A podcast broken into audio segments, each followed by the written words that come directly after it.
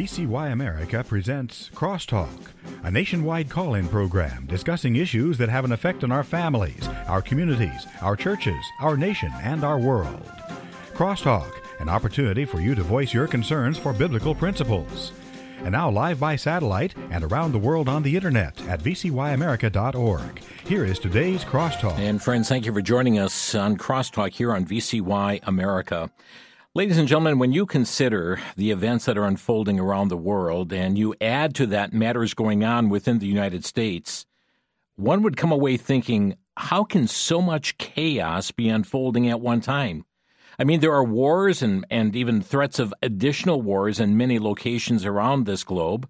As we speak today, another UN event is just getting underway, and even next week, yet more negotiations and planning on the pending global pandemic treaty.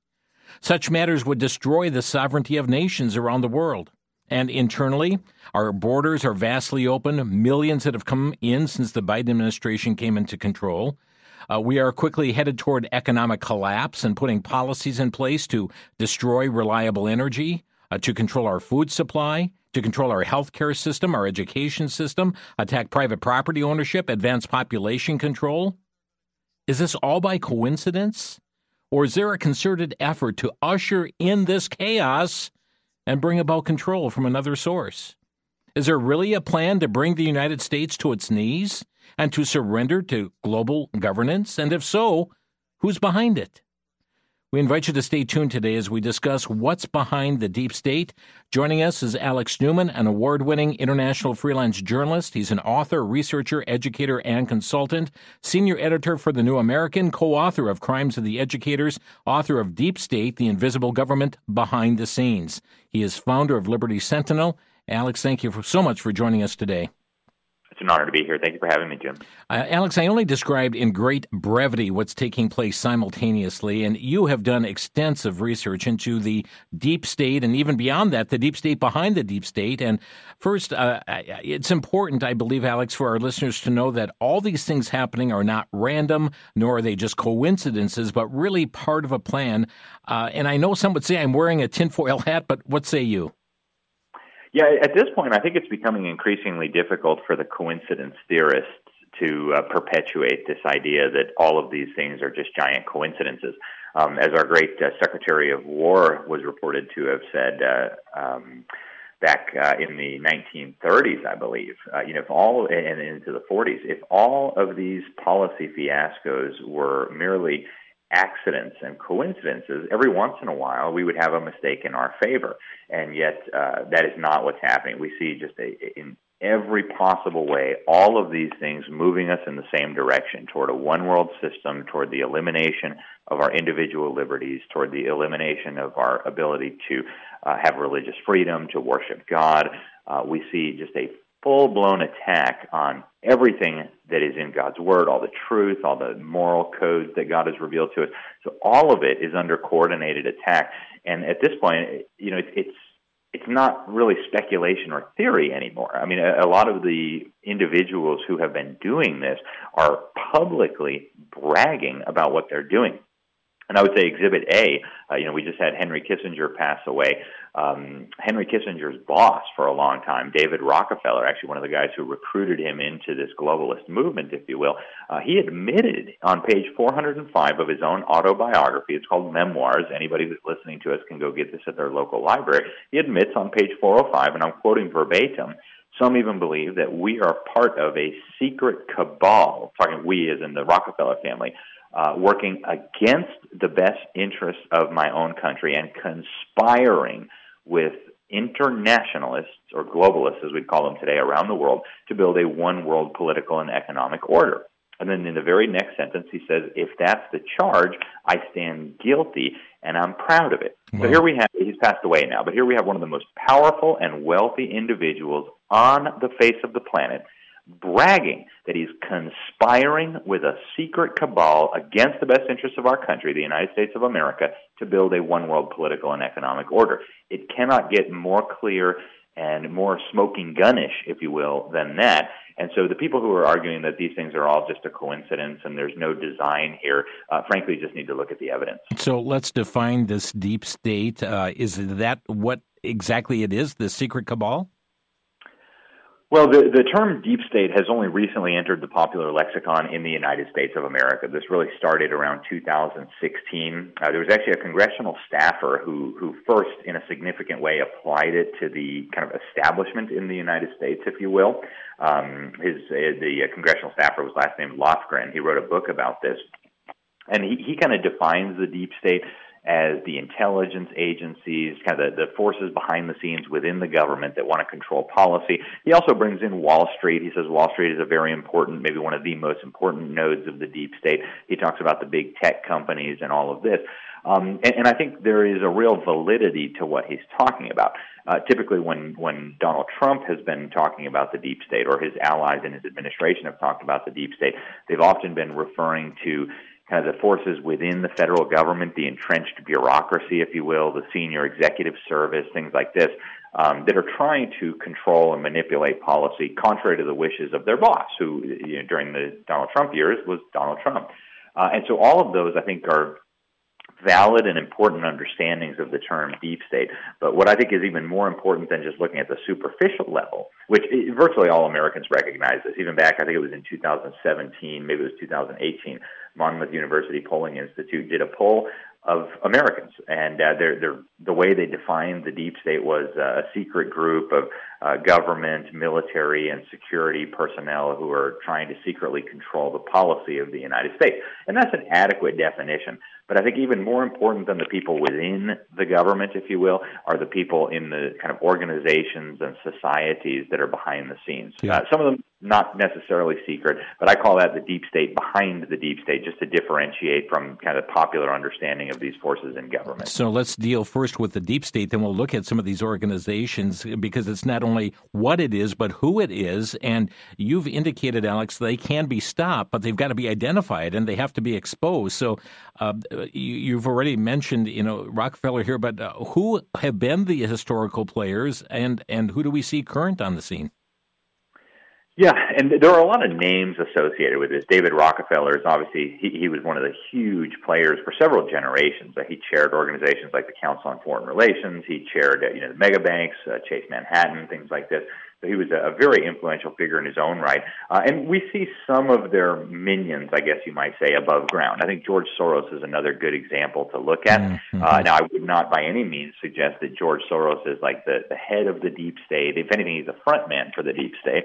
Um, and, and if you look at his background and how he became so wealthy, um, you actually see this very clearly, right? His, he got uh, seed funding for his quantum fund that was set up in Switzerland from uh, another family, a very wealthy family, a family with so much wealth that makes George Soros look like a pauper, uh, called the Rothschild family. This is a, a very wealthy European family with roots stretching back centuries and uh, their pet historian who wrote the uh, the biography about the family. Uh, his name is Niall Ferguson. He's actually the guy who who wrote uh, Kissinger's official biography as well, incidentally.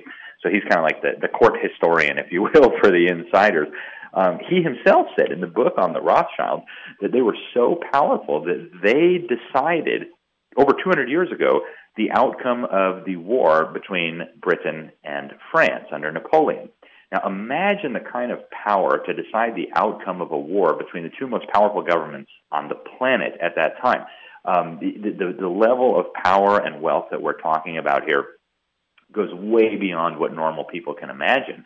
Uh, it's just it's almost unfathomable, and yet they've been operating behind the scenes, and it's one of several families. There, there are plenty of others uh, involved, mm-hmm. but so George Soros got his start with Rothschild money. Uh, he made an enormous amount of money. I mean, his fund was making thousands of percent return every year. Uh, we know for a fact that George Soros has been engaged in insider trading. Uh, he was convicted in a French court of insider trading. And so I think it gives you kind of a, a, sense of how this really works. You've got people like Bill Gates, people like Klaus Schwab, who was actually recruited by Henry Kissinger. You've got uh, these uh, oligarchs, if you will, who, who really do see themselves as superior to the rest of us. And, you know, when you get to the really significant question is who is ultimately in charge. I think we just need to go to the Bible. The Bible tells us hmm. very, very clearly, uh, refers to him as the God of this age, the God of this world, the Prince of the power of the air. Uh, so a lot of different terms that the Bible uses, but we're talking actually about Satan. So. Wow, wow. Uh, Alex, uh, you also bring forth uh, what may be shocking to some is the, the fact that in this network, that that it transcends party lines. There's conservatives in this, there's liberals, there's Protestants, there's Catholics. How can such groups with opposing ideologies be on the same page of this issue? It's a very good question, and, and uh, you know when you look at, for example, the religious divide, I think the simple answer is a lot of these people don't actually take their religion seriously. They they publicly identify as a Methodist or a Catholic or a Jew, but they don't really take it seriously. And and in many cases they tell you this, right? George Soros was very open is very open about the fact that he's an atheist. He has repeatedly said that he feels like God himself. I mean, these are the ravings of, of a madman, right? To feel like God. I mean, what kind of crazy thought is that? Um, and, and I think the same thing is true with many of these guys who pretend to be Christians. Maybe they come from a Christian family, but uh, you know, by their fruit ye shall know them. And uh, very clearly, people who are trying to reduce the population of the planet, people who are waging war on uh, Christian values, biblical principles, uh, right and wrong, uh, you know, very clearly this is not fruit that would that would uh, suggest that these people are Christians. And so they may call themselves Protestants, they may call themselves Catholics, but do they actually subscribe to the faith that they claim to belong to? And mm-hmm. I think mm-hmm. the answer is very simply no. And the same is true at the party level, right? You, you look at the establishment Democrats and the establishment Republicans. When they're out running for office, yes, they'll they'll talk like their base. Uh, Dick Cheney is a very good example. Uh, he he bragged in a video that he was a director at the Council on Foreign Relations for a long time. He he bragged that he would never tell the voters back home in Wyoming when he was running for reelection. So when they're on the campaign trail, they'll talk like they think mm-hmm. the population wants them to talk, but behind closed doors, they're all in the same club, and you're not in it. But but one of these that has been promoting this new world order, Great Reset, is the Pope himself. Yeah, and and this is really interesting. The the Pope, I think, has become one of the foremost promoters of this agenda. And it's very troubling to a lot of Catholics. In fact, just less than two weeks ago, I was in Baltimore. We crashed the uh, U.S. Conference of Catholic Bishops. Uh, me and uh, some others, there was a big press conference held by a coalition of Catholic organizations, conservative Catholic organizations. And of course, I'm not Catholic, but um, you know, I'm very happy to explain to Catholic leaders and Catholic laity what I know about the global warming process, what I've seen uh, by going to these summits, and what I've seen in terms of the pseudoscientific fraud that's being perpetrated on humanity. Mm-hmm. And um, I'll tell you what, there is a lot of concern, even at the highest levels of the hierarchy of the Catholic Church. Um, in fact, I, I spoke at an event in Miami uh, the the uh, Reawaken America event just uh, I think a month ago, and right before me was Archbishop Vigano, uh, who's you know one of the top officials in the Vatican hierarchy, and and he's talking about this diabolical and satanic agenda. Mm-hmm. So it's very interesting what's going on with this pope. He's a little bit different than previous popes. He comes from a Jesuit background. He very clearly has embraced some of the Marxist principles that uh, that are so uh, intertwined with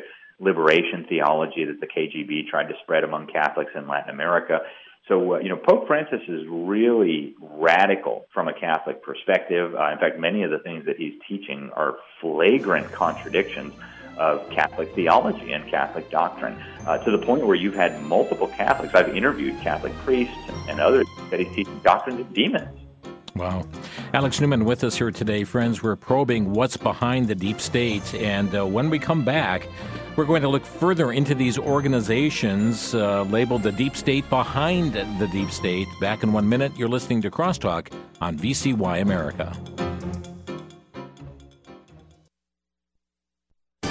Back to Genesis with Dr. John Morris, scientist and creation researcher with the Institute for Creation Research. Dr. Morris, how old are the glaciers of Greenland?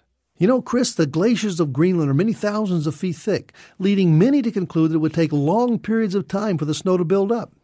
Well, here's something to think about. Two American planes from World War II had to be abandoned on a Greenland glacier. Some 50 years later, a group went back to try and find and restore those now rare aircraft. It turned out they were buried beneath 250 feet of solid ice. Obviously, it doesn't take many thousands of years to build up that huge thickness. The expeditioners retrieved one of those planes and have now restored it, and it can be seen at air shows around the country. Chris, when we see this plane fly, we can enjoy the fact that this is just another evidence that the back to Genesis truth of creation is accurate. For more on creation, visit our website at www.icr.org.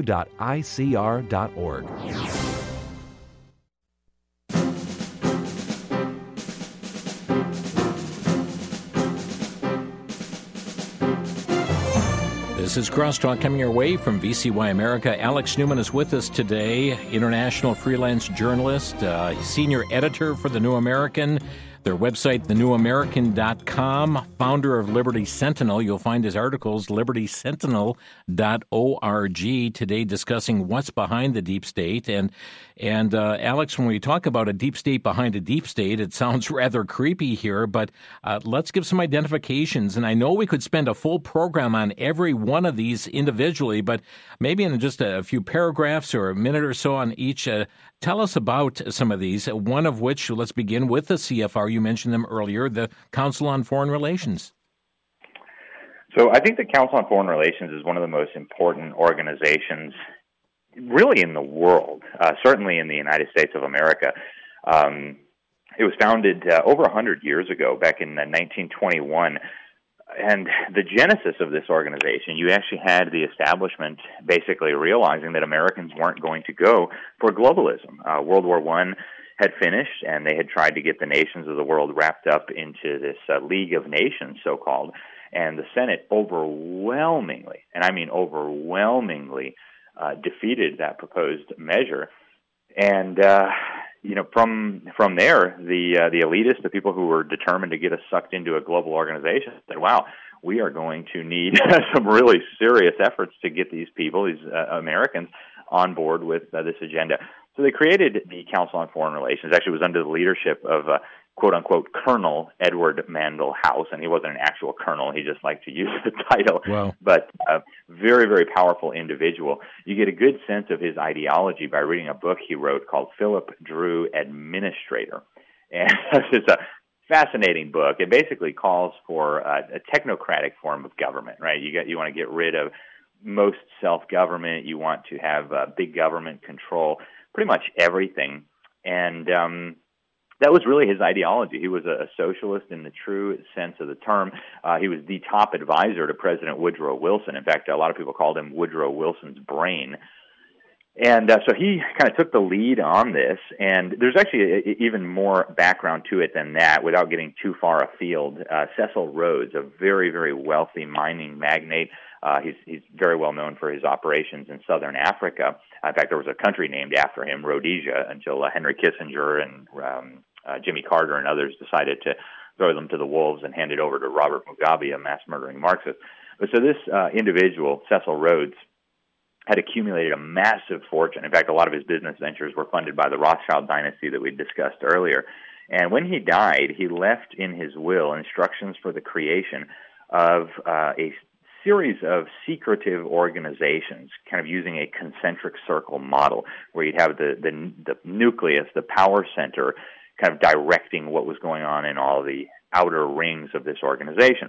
And so they set up organizations around the world. Uh, in the UK, they set up the Royal Institute for International Affairs, which is often today known as the sister organization of the Council on Foreign Relations. And if you read Cecil Rhodes, if you read the people he was working with, Alfred Milner and others, uh, they really saw as the end goal uh, a one world system where basically the British Empire, or at least the ideas of the British Empire, would rule over the globe, and um, you know you'd have a, a one world system. So that's kind of the genesis of the Council on Foreign Relations. Now, over the years, it accumulated more and more and more power to the point where by the time we got to the 1950s, 1960s, this organization absolutely dominated policymaking within the U.S. government, especially when it came to foreign policy. Um, it's a long story of how that came about, but it got to the point where almost every member of the cabinet for multiple presidential administrations, Republican and Democrat, was recruited from the ranks of the Council on Foreign Relations. They've mm-hmm. only got about 5,000 members. They uh, publish most of their membership list on the internet. Um, I actually republished the, the membership list in the back of my book on the deep state because uh, it's very, very important for us to identify who these people are. And to give folks a sense of the power of this group, um, you know, I, I could talk about it for a week, Jim, as you know, but yeah. uh, Hillary Clinton, when she was serving as Secretary of State, she gave a talk to the CFR when they opened a satellite office in D.C., And she said, "Oh, it's great. You guys are going to have this office here. Now I won't have to go as far to be told what I should be doing and how wow. I should be thinking about the future." Yeah. And so here we are thinking that she's working for Obama, she's working for the American people, she's working, you know, to response to respond to Congress, and really she's telling us publicly she's working to follow the instructions of the Council on Foreign Relations. Um, Joe Biden in uh, 2016, I believe it was, when he was uh, vice president, maybe it was 2015. Um, he's sitting up on stage with the president of the Council on Foreign Relations, Richard Haass, and uh, Richard Haass introduces himself. He says, "Hi, I'm Richard Haass. I work here at the Council on Foreign Relations." And Joe Biden chuckles a little bit and says, "Well, and I work for Richard." so uh, I'll, I'll say one more thing to, to kind of illustrate the power of this group, and, and I know there's so many others we could talk about when we want to move on. But um, we had a defector from there. His name was Admiral Chester Ward.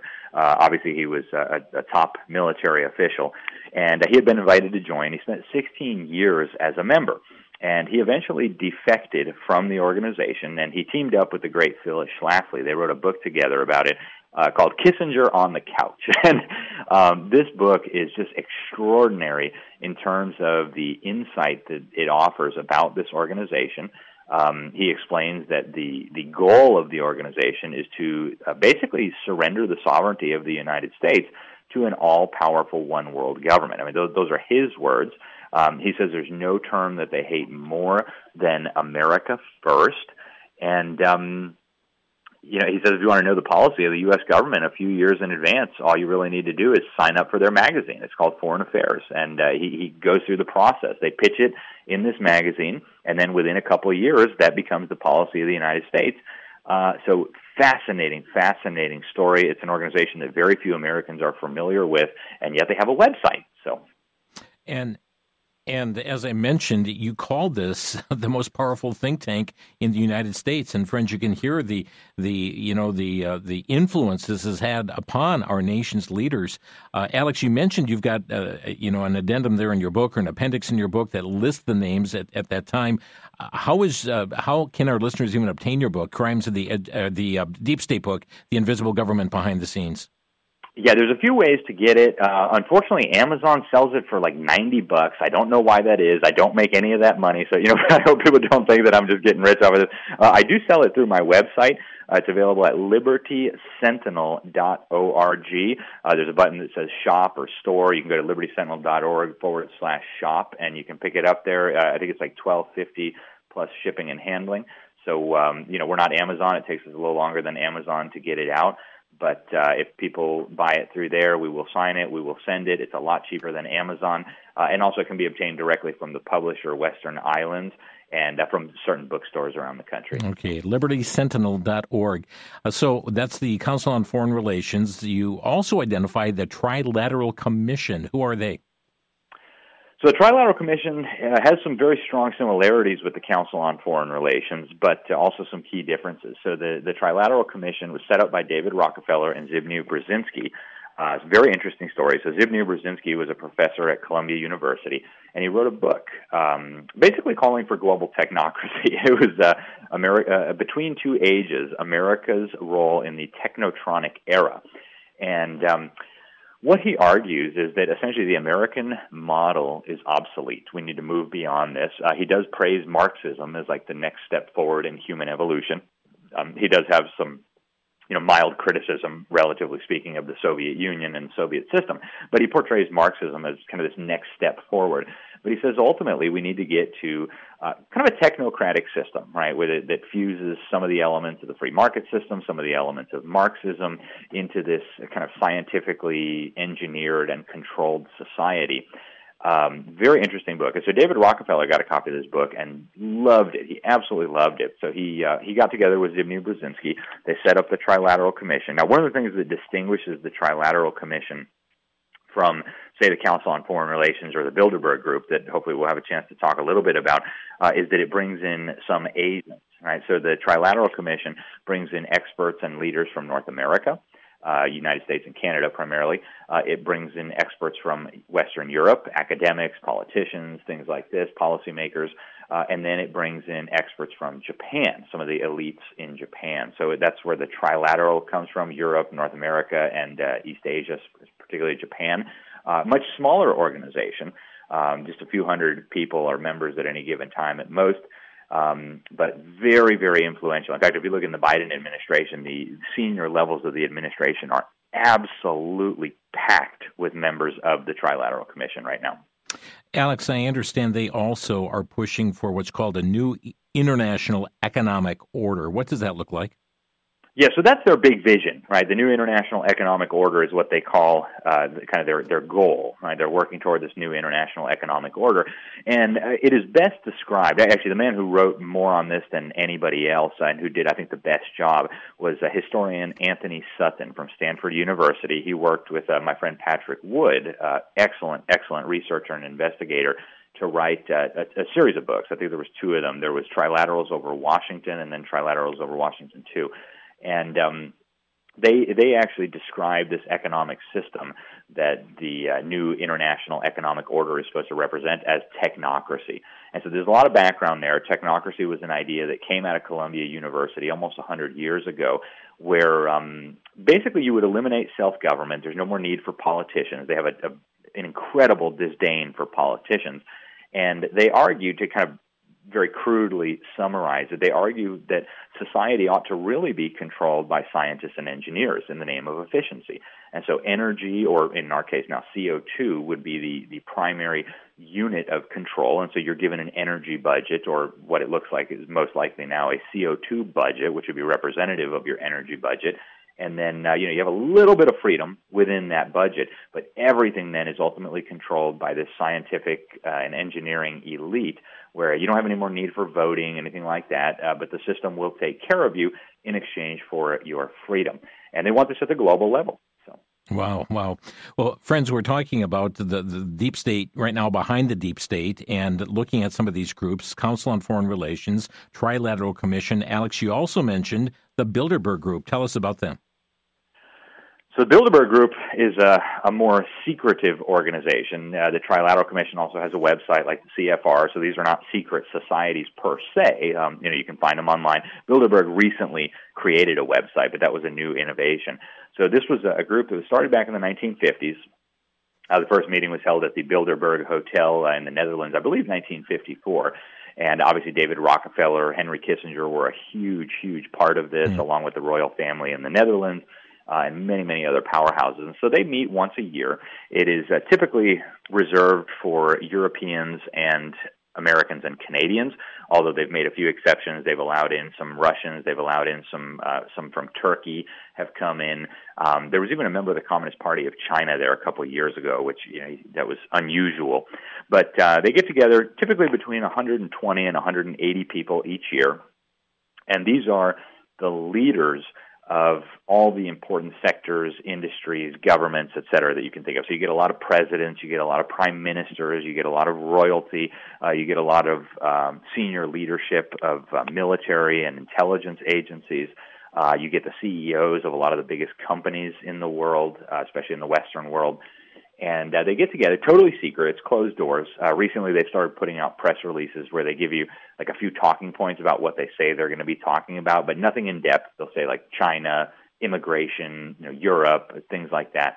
And they say the secrecy, the reason that it's closed doors and no media is to speak frankly, but we can pick it up on the other side of the break. I think it's much more nefarious than that. Yeah, Alex Newman with us here today on Crosstalk and uh, discussing what's behind the deep state and friends uh, just doing a deep dive into the deep state behind the deep state, namely through some of these organizations that have been raised up, but ultimate controller, the devil himself. We'll be back in one minute. You're listening to Crosstalk. VCY invites you to obtain an audio recording of the Gospel according to John as narrated by Brad Canterbury. In the beginning was the Word, and the Word was with God, and the Word was God. John's Gospel presenting the words of Jesus, the way of salvation. For God so loved the world that he gave his only begotten Son, that whosoever. You can share this as a gift or for listening over and over on your daily commute. VCY America is making available this narrated Gospel of John on two CDs for a donation of $12. Call during business hours 1 800 729 9829. That's 800 729 9829. But these are written that ye might believe that Jesus is the Christ, the Son of God, and that believing ye might have life through his name.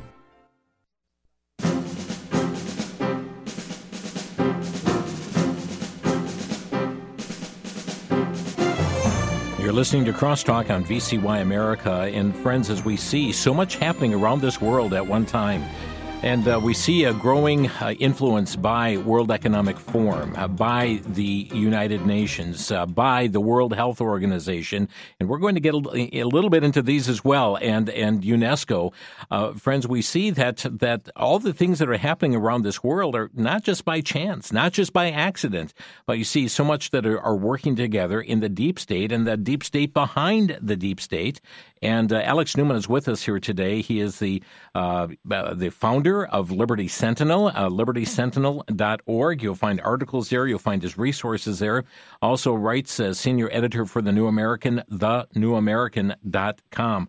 Uh, Alex, we were talking about the Bilderberg Group, and and you were just uh, beginning to explain this this this meeting, 120 to 180 people each year, and so tell us more about them. And I understand they actually even have a role in selecting and and vetting would be world leaders. Yeah, it's uh, it's very interesting. And again, a, a lot of what we know about Bilderberg has come from just off the cuff comments made by members and attendees. I've, I've interviewed some of them. I've talked to some of them. Uh, I, I went to the one in Copenhagen, obviously not as a, an invited guest. You know, they wouldn't let us in. We stayed outside, but I was able to confront uh, the leader of the Dutch Labor Party when he came out. Uh, so you know, a lot of them won't talk when they come out, but uh, I also uh, tried to attend the one in Chantilly, Virginia. So I've been following these guys for a long time, and I think one of the really important roles that they play is actually vetting people, right? Uh, so, so they're looking for people that they can prop up as alleged leaders. And uh, I suspect it's almost like a job interview, you know. And, and again, I don't have, I'm not privy to the kind of the inner workings of this. Uh, very few people are, but you have just a series of very interesting quote unquote coincidences, if you want to call them that, where you have people who are really not known at all. Uh, one obvious name that comes to mind is Bill Clinton. he was the governor of Arkansas. He really was not known very much outside of Arkansas. So he shows up at the Bilderberg meeting, and then the very next year, suddenly he, from out of nowhere, becomes the president of the United States. Uh, similar thing happened with uh, multiple UK prime ministers, including Tony Blair. Very few people knew who Tony Blair was. He was a relatively insignificant member of the British Parliament. Goes to Bilderberg. The very next year, he becomes the prime minister, and suddenly he's a huge kingpin among the globalist movement. Um, the BBC actually reported, which was pretty interesting. Now, this was some years ago, though, but they said that every president of the European Commission, which essentially is the president of Europe, if you will, of the European Union, uh, has attended Bilderberg in the run up to becoming president of the EU. So um, they seem to do some vetting there. You know, people come there, and I'm sure they get asked questions. You know, what do you think about this, and what do you think about the United Nations? What do you think is the appropriate policy response to whatever crisis? And if they get the answers that they like, you then have this incredibly powerful network that includes uh, some of the biggest names in journalism and media, some of the biggest names in government, some of the biggest names in business, uh, all suddenly working to put you into a position of influence, whether that be President of the United States or Prime Minister of the United Kingdom or anything else. Um, and so, again, without having details, yeah. uh, we do know a little bit from what uh, members and attendees have themselves said publicly. So I'm scratching my head here. How did Donald Trump ever make it past this group? Uh, that's a good question. I, I don't believe Donald Trump has ever been, mm-hmm. although some of his cabinet members did go, uh, which was a little bit uh, disconcerting. Um, his uh, Secretary of Commerce has been involved with them, and also with the Rothschilds. Uh, even uh, Rick Perry, who spent uh, time as uh, Energy Secretary, former governor of Texas, uh, he has attended. And so, uh, you know, I, I think Donald Trump was kind of an anomaly. One of the things that almost all of these groups have in common is an incredible disdain for Donald Trump and a lot of the ideas that he espouses. Mm-hmm. You know, when Donald Trump was running around saying we don't want any more multilateral trade agreements that uh, surrender American sovereignty, uh, you know, that's like nails on a chalkboard for these people because that's one of the key processes right. they're using to undermine national sovereignty. And uh, you know, Donald Trump never went to the Bohemian Grove, which uh, every Republican president in the last hundred years has gone to the Bohemian Grove. It's a secret little club out in uh, Northern California. So let, us bring them up because we've got the Skull and Bones and Bohemian Grove. Tell us about them. Sure. So these are two of the many secret societies that I think are worth looking at. Um, now, the Bohemian Grove is unbelievably important, and almost nobody knows about it, which is uh, interesting. It's about 2,500 men. It's, it's all men uh, get together, and, and I don't believe uh, transgender men, you know, women identifying as men, are, are welcome, at least not yet. And so they get together at this giant compound in the redwood forests of uh, Northern California uh, at the Bohemian Club very bizarre place. They have this 40 foot statue, uh, stone statue of an owl, uh, and they do bizarre rituals in front of it. And I know this, you know, to people who don't know this stuff, it probably sounds totally crazy because it is crazy. But uh, they have this 40 foot stone owl. They do rituals like uh, they call one the cremation of care. Um, and, and actually, a journalist snuck in there with a video camera and uh, and got footage of this. Uh, Alex Jones, um, he published this uh, maybe 10 or 15 years ago. Uh, very very bizarre ceremony and uh, he actually confronted one of the attendees on the streets of Washington, D.C. about the ceremony and about his membership. His name is David Gergen, uh, top advisor to four presidents. And he said, Hey, you're a member of the Bohemian Grove? He's like, Yeah, but we're not supposed to talk about that. And he asked them about this uh, ceremony, the cremation of care, where they're burning this, what they say is an effigy of a child. Um, they said, You know, that's not something I'm going to talk to you about. So, uh, very, very influential group. Uh, it's been around for a very long time. In fact, this was uh, founded um, in the 1800s, so it's been around for well over a century. Uh, I mentioned earlier, every Republican president of the last hundred years has attended. Uh, Richard Nixon wrote in his autobiography that uh, the most important speech of his entire career, the one that actually set his political career in motion, was the one he gave at the Bohemian Grove. Right. Now, we know from uh, the tapes that came out later uh, he was not particularly fond of this group. Uh, he called it things that I obviously cannot repeat uh, on radio or in good company, but it involved uh, homosexuality and uh, some, um, you know, using the names, the, the name of the Lord in vain. So we won't repeat those things. So obviously he was not really a fan of it. But if you read his autobiography, um, you know, he, he says this is the most important speech he gave in his political career. So uh, very, very influential group. A lot of Democrats involved as well. And um, you asked about the Skull and Bones as well, another very, very powerful secret society. Uh, this one is based at Yale University. Uh, they meet in a, a headquarters called the Tomb, and uh, very small, actually, unbelievably small. They only recruit 15 new members each year. Um, so, very exclusive club.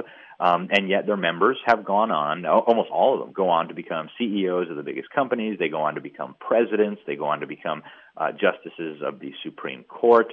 Um, you know, if you look at the membership list of this organization, it's like a who's who of um, the, the most influential individuals in the United States of America. Uh, and, and oftentimes you have both the left and the right led by members of Skull and Bones. So the, the 2004 election is an example that I use frequently you know, we've got 320 million, 330 million people in this country, and somehow both of the major party presidential candidates came out of Skull and Bones. That's uh, very, very bizarre. Specifically, um, they engage in strange rituals. Jim, uh, the New York Observer actually got some footage of this, and they aired it on ABC News back in 2001. They do mock uh, killings. They kiss skulls. They do, you know, all kinds of stuff that uh, very much lines up with what the Bible teaches about, uh, you know, the forces that run wild in our world today. So specifically, you're talking about George W. Bush and John Kerry, correct? That's right. Yep. Wow. Um, so again, so many of these things we could do a full program on every one of them: Council on Foreign Relations, Trilateral Commission, Bilderberg Group, uh, Bohemian Grove, Skull and Bones. As we talk about the deep state behind the deep state, but Alex, let's let's also how does this all work with the United Nations because we see the UN and, and the World Economic Forum and and and uh, WHO and this that are you know trying to destroy U.S. sovereignty in so many different ways and sovereignty of other nations around the world. Let's bring the UN into this. How does this all fit together? Well, the UN is actually an integral part of this. um, when they met in San Francisco to create the United Nations, a very interesting thing happened all of the delegates went down to the Bohemian Club. and there's a very interesting PhD paper written about this by a um, a PhD candidate at the University of California. Um, I have a copy of it. It's fascinating. And so, uh, you know, back then uh, you didn't really have a lot of women involved in politics, and so you had all these men from all over the world uh, in San Francisco to to create the United Nations, what eventually became the United Nations. and they all went down to the Bohemian Club. And you know, we don't know exactly what they did there, although there's some uh, hints in this uh, PhD paper, and we can glean a little bit from what people have said in their biographies and things like this. But um, right from the very beginning, the deep state behind the deep state, as, as I call it, has been intimately intertwined with the United Nations. Uh, and of course, it goes back much further than that, and it goes all the way up to the present day. Mm-hmm. Uh, obviously, uh, Joseph Stalin, the, the mass murdering dictator of the Soviet Union, was one of the key players in creating the UN after World War II. Um, and our man, uh, Alger Hiss, who was supposed to be representing us, that he was the chairman of the conference that wrote the UN Charter. Later, he became the first Secretary General of the UN. He was working for Joseph Stalin. He was a spy for Joseph Stalin. He was convicted and thrown into federal prison. And you know that brings up the next logical question: Is well, was the Soviet Union involved somehow? And uh, I, I mentioned a very important historian earlier, Antony Sutton, who wrote the book exposing the Trilateral Commission. He also wrote a very important book on the Order of Skull and Bones. And um, he has a really critical book, if you want to understand the, the true nature of what we're dealing with here, about the Soviet Union. It's called uh, Wall Street and the Bolshevik Revolution. And what he shows is that the people today that we call deep staters, uh, many of them mega bankers on Wall Street, actually financed the Bolshevik Revolution. Uh, they gave millions of dollars, which at that time was unbelievable amounts of money, to Leon Trotsky, one of the Bolshevik revolutionaries, and Vladimir Lenin, the other key Bolshevik revolutionary. And that doesn't make sense based on the narrative that we've been fed. The idea that communists want to basically loot uh, the richest of the rich and steal their money. Why would the richest of the rich be funding communist revolutionaries? And once you understand that piece of the puzzle, I think what's going on in the world today will make much more sense. Yes, and indeed, I'd also like to bring in the UN in another way because we, we know the UN is there to to really bring down our constitutional republic. And Alex, just earlier this month, you wrote an article for the New American entitled "UN Report Condemns U.S. Demanding Speech Control, Constitutional Change, and More Abortion." And I, would like you to, and I know we don't have much time before the break, but just share what this condemnation is that they've made on our nation and what gives them the right or the authority to make demands on our constitutional republic. Yeah, it's a very important report that they put out. Uh, very little coverage in the American media, but this will have profound implications for geopolitics and for international relations, things happening behind the scenes between governments and in international institutions. And so uh, the UN, uh, they, they put together these human rights committees that uh, investigate and do reviews on countries. So uh, it was the turn of the United States and so this Human Rights Committee looked at the United States and looked at whether we were complying, in this case in particular, with an international agreement called the International Covenant on Civil and Political Rights. A very dangerous document, a very radical document that unfortunately the United States government has signed and ratified. And this document purports to commit the United States to all sorts of wild policy changes, things that fly in the face of our Constitution, which incidentally the UN acknowledged this time. They actually demanded that we change our Constitution to comply with the International Covenant on Civil and Political Rights. Right. And so they, you know, they, they do give some praise to the United States. They say Joe Biden's doing a really good job promoting abortion. He's doing a really good job promoting gun control, doing a really good job uh, promoting a crackdown on free speech, but they say that much, much more needs to be done. Uh, they attack uh, the United States because some of our states are trying to, at least in minor ways, preserve the lives of the unborn in the womb, uh, which the UN considers to be a human rights violation. Uh, the UN considers uh, free speech to be a human rights violation. They say that the U.S. government needs to do more to criminalize and punish what they call hate speech, which is a Soviet concept. Uh, and it goes on from there. It's, it's an atrocity, Jim. Friends, uh, tell you what, I don't believe we're going to be able to grab calls today because I've, I've got a couple more things I need to glean from, from Alex here today. So stay with us, friends. Lots of information here on the broadcast. We'll be back in just one minute. This is Crosstalk on VCY America.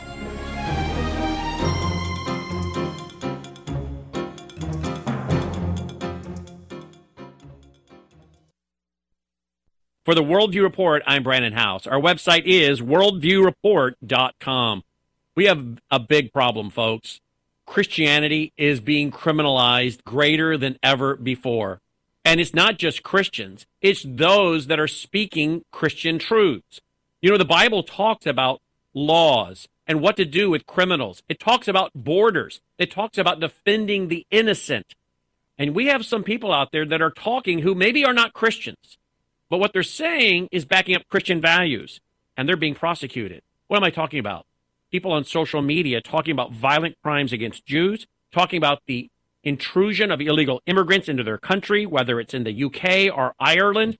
They're not speaking words of hate or violence against anyone. They're speaking words of truth about defending innocent life and borders. That's a Christian worldview issue. And yet, some of them have now been arrested, are being charged with hate crimes. It is now a war on the Christians and the Jews.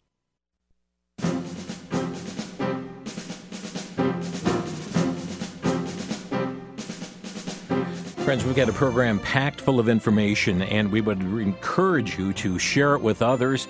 Uh, within just a couple hours from now, there will be a link up on our website, crosstalkamerica.com. That's free. Go back and listen. We've unveiled a lot of information in this program, what's behind the deep state, uh, and share the link with others. You're welcome to do that. If you need a hard copy, a CD that you want to distribute to others, we do make those available for a donation of $6 to Crosstalk. CDs are available by calling our switchboard at 800 729 9829. It does cover the, the materials we use, the duplication expenses, and getting it mailed to you as well. So that's 800 729 9829. So, Alex, as we're talking about the deep state behind the deep state, we're talking about the United Nations, their, their integral involvement in all of this together, this Human Rights Committee that's determining, U.S., you don't measure up here. You make these changes in, in your Constitution. Uh, that makes me scared of the uh, uh, a constitutional convention, uh, Alex. But uh, you, you also recently wrote for the, the Epoch Times about this powerful UN agency that I thought we exited some time ago, UNESCO, that's unveiled a plan to regulate our social media, to regulate online communication. This is rather dangerous. Uh, it's extremely dangerous, Jim. Uh, they, they're basically coming out of the closet now and telling us that uh, free expression needs to be brought to an end on the internet. And it's really interesting, this report from UNESCO, because they try to frame it as a way to protect free speech. And so you have the, the director general of UNESCO, who's an actual socialist, comes out of the Socialist Party, saying, yes, uh, it, it's not a contradiction that we have to silence certain types of speech to protect free speech. What? Where do these people come up with this stuff? So throughout the report, they say, uh, you know, we've got to crack down on there's a governments and uh, the the businesses involved, the social media platforms, um, have to crack down on uh, misinformation, disinformation, conspiracy theories, uh, climate skepticism, uh, hate speech, which, you know, right before we went to break, I was explaining that that's actually a Soviet concept. It was the Soviet Union that came up with the idea of hate speech. And uh, you're probably not going to be surprised to know that hate speech was any speech that the communists hated, uh, especially if it was speech that exposed the communists.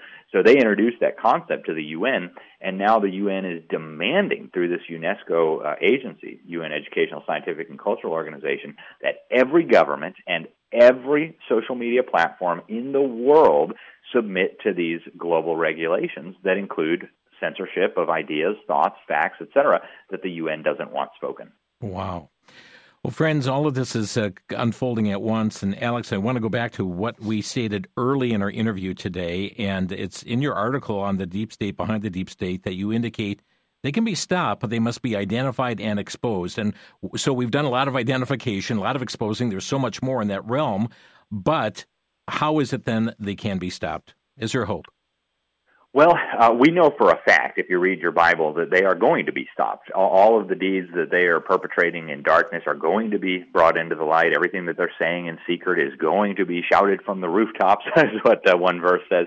And um, we know how this ends, right? Uh, after this period, uh, it ends with every knee is going to bow and mm. every tongue is going to confess. Yes. Uh, and I'm I'm very much looking forward to that. In the meantime, God has given us clear instructions about what we are to do.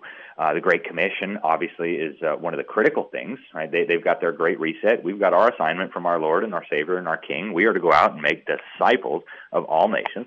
We are to baptize them in the name of the Father and of the Son and of the Holy Spirit, and we are to teach them to observe or obey everything that our God has commanded us.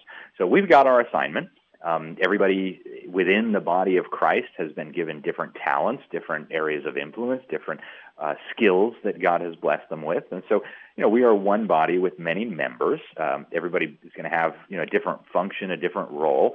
Uh, your role, clearly, Jim, is uh, bringing this information to people across the country through mm-hmm. radio and leading the excellent uh, VCY ministries. Um, you know, my role as a, as a Christian journalist, uh, I always go to Paul, uh, the Apostle Paul, in uh, Ephesians chapter 5, verse 11, he says, Have no fellowship with the unfruitful works of darkness, but rather reprove them or expose them, is what some translations say. Mm-hmm. And so, you know, in, in my capacity as a journalist, I'm doing my best to reprove and expose this evil all day, every day. But I would say it really begins in our own individual lives, right? As, as God sanctifies us, uh, we, we try to get sin out of our lives. We try to raise godly children. We try to lead godly families. And that has an impact in our communities. Uh, of course, our church is, is um, you know, the church around the world and the church in our community have a huge role to play in all of this. And so I would just encourage everybody to be in prayer and be reading your Bible, find out where God has you in this battle. Uh, be comforted by the fact that this battle doesn't depend on us. We couldn't win it through our own power, even if we wanted to. But um, you know, our God, who we serve, uh, is able to and will completely defeat these folks and uh, their their father, and of course the powers and principalities that Paul talks about in Ephesians chapter six. And so, uh, you know, we just need to be doing what we're told by our King and uh, he will handle the bulk of it. Yeah, indeed. And so often, Alex, and I, have heard people say, well, you're trying to thwart, you're trying to fight against God because God said these things are going to happen. You're just fighting against him. Uh, uh how do you how do you address that?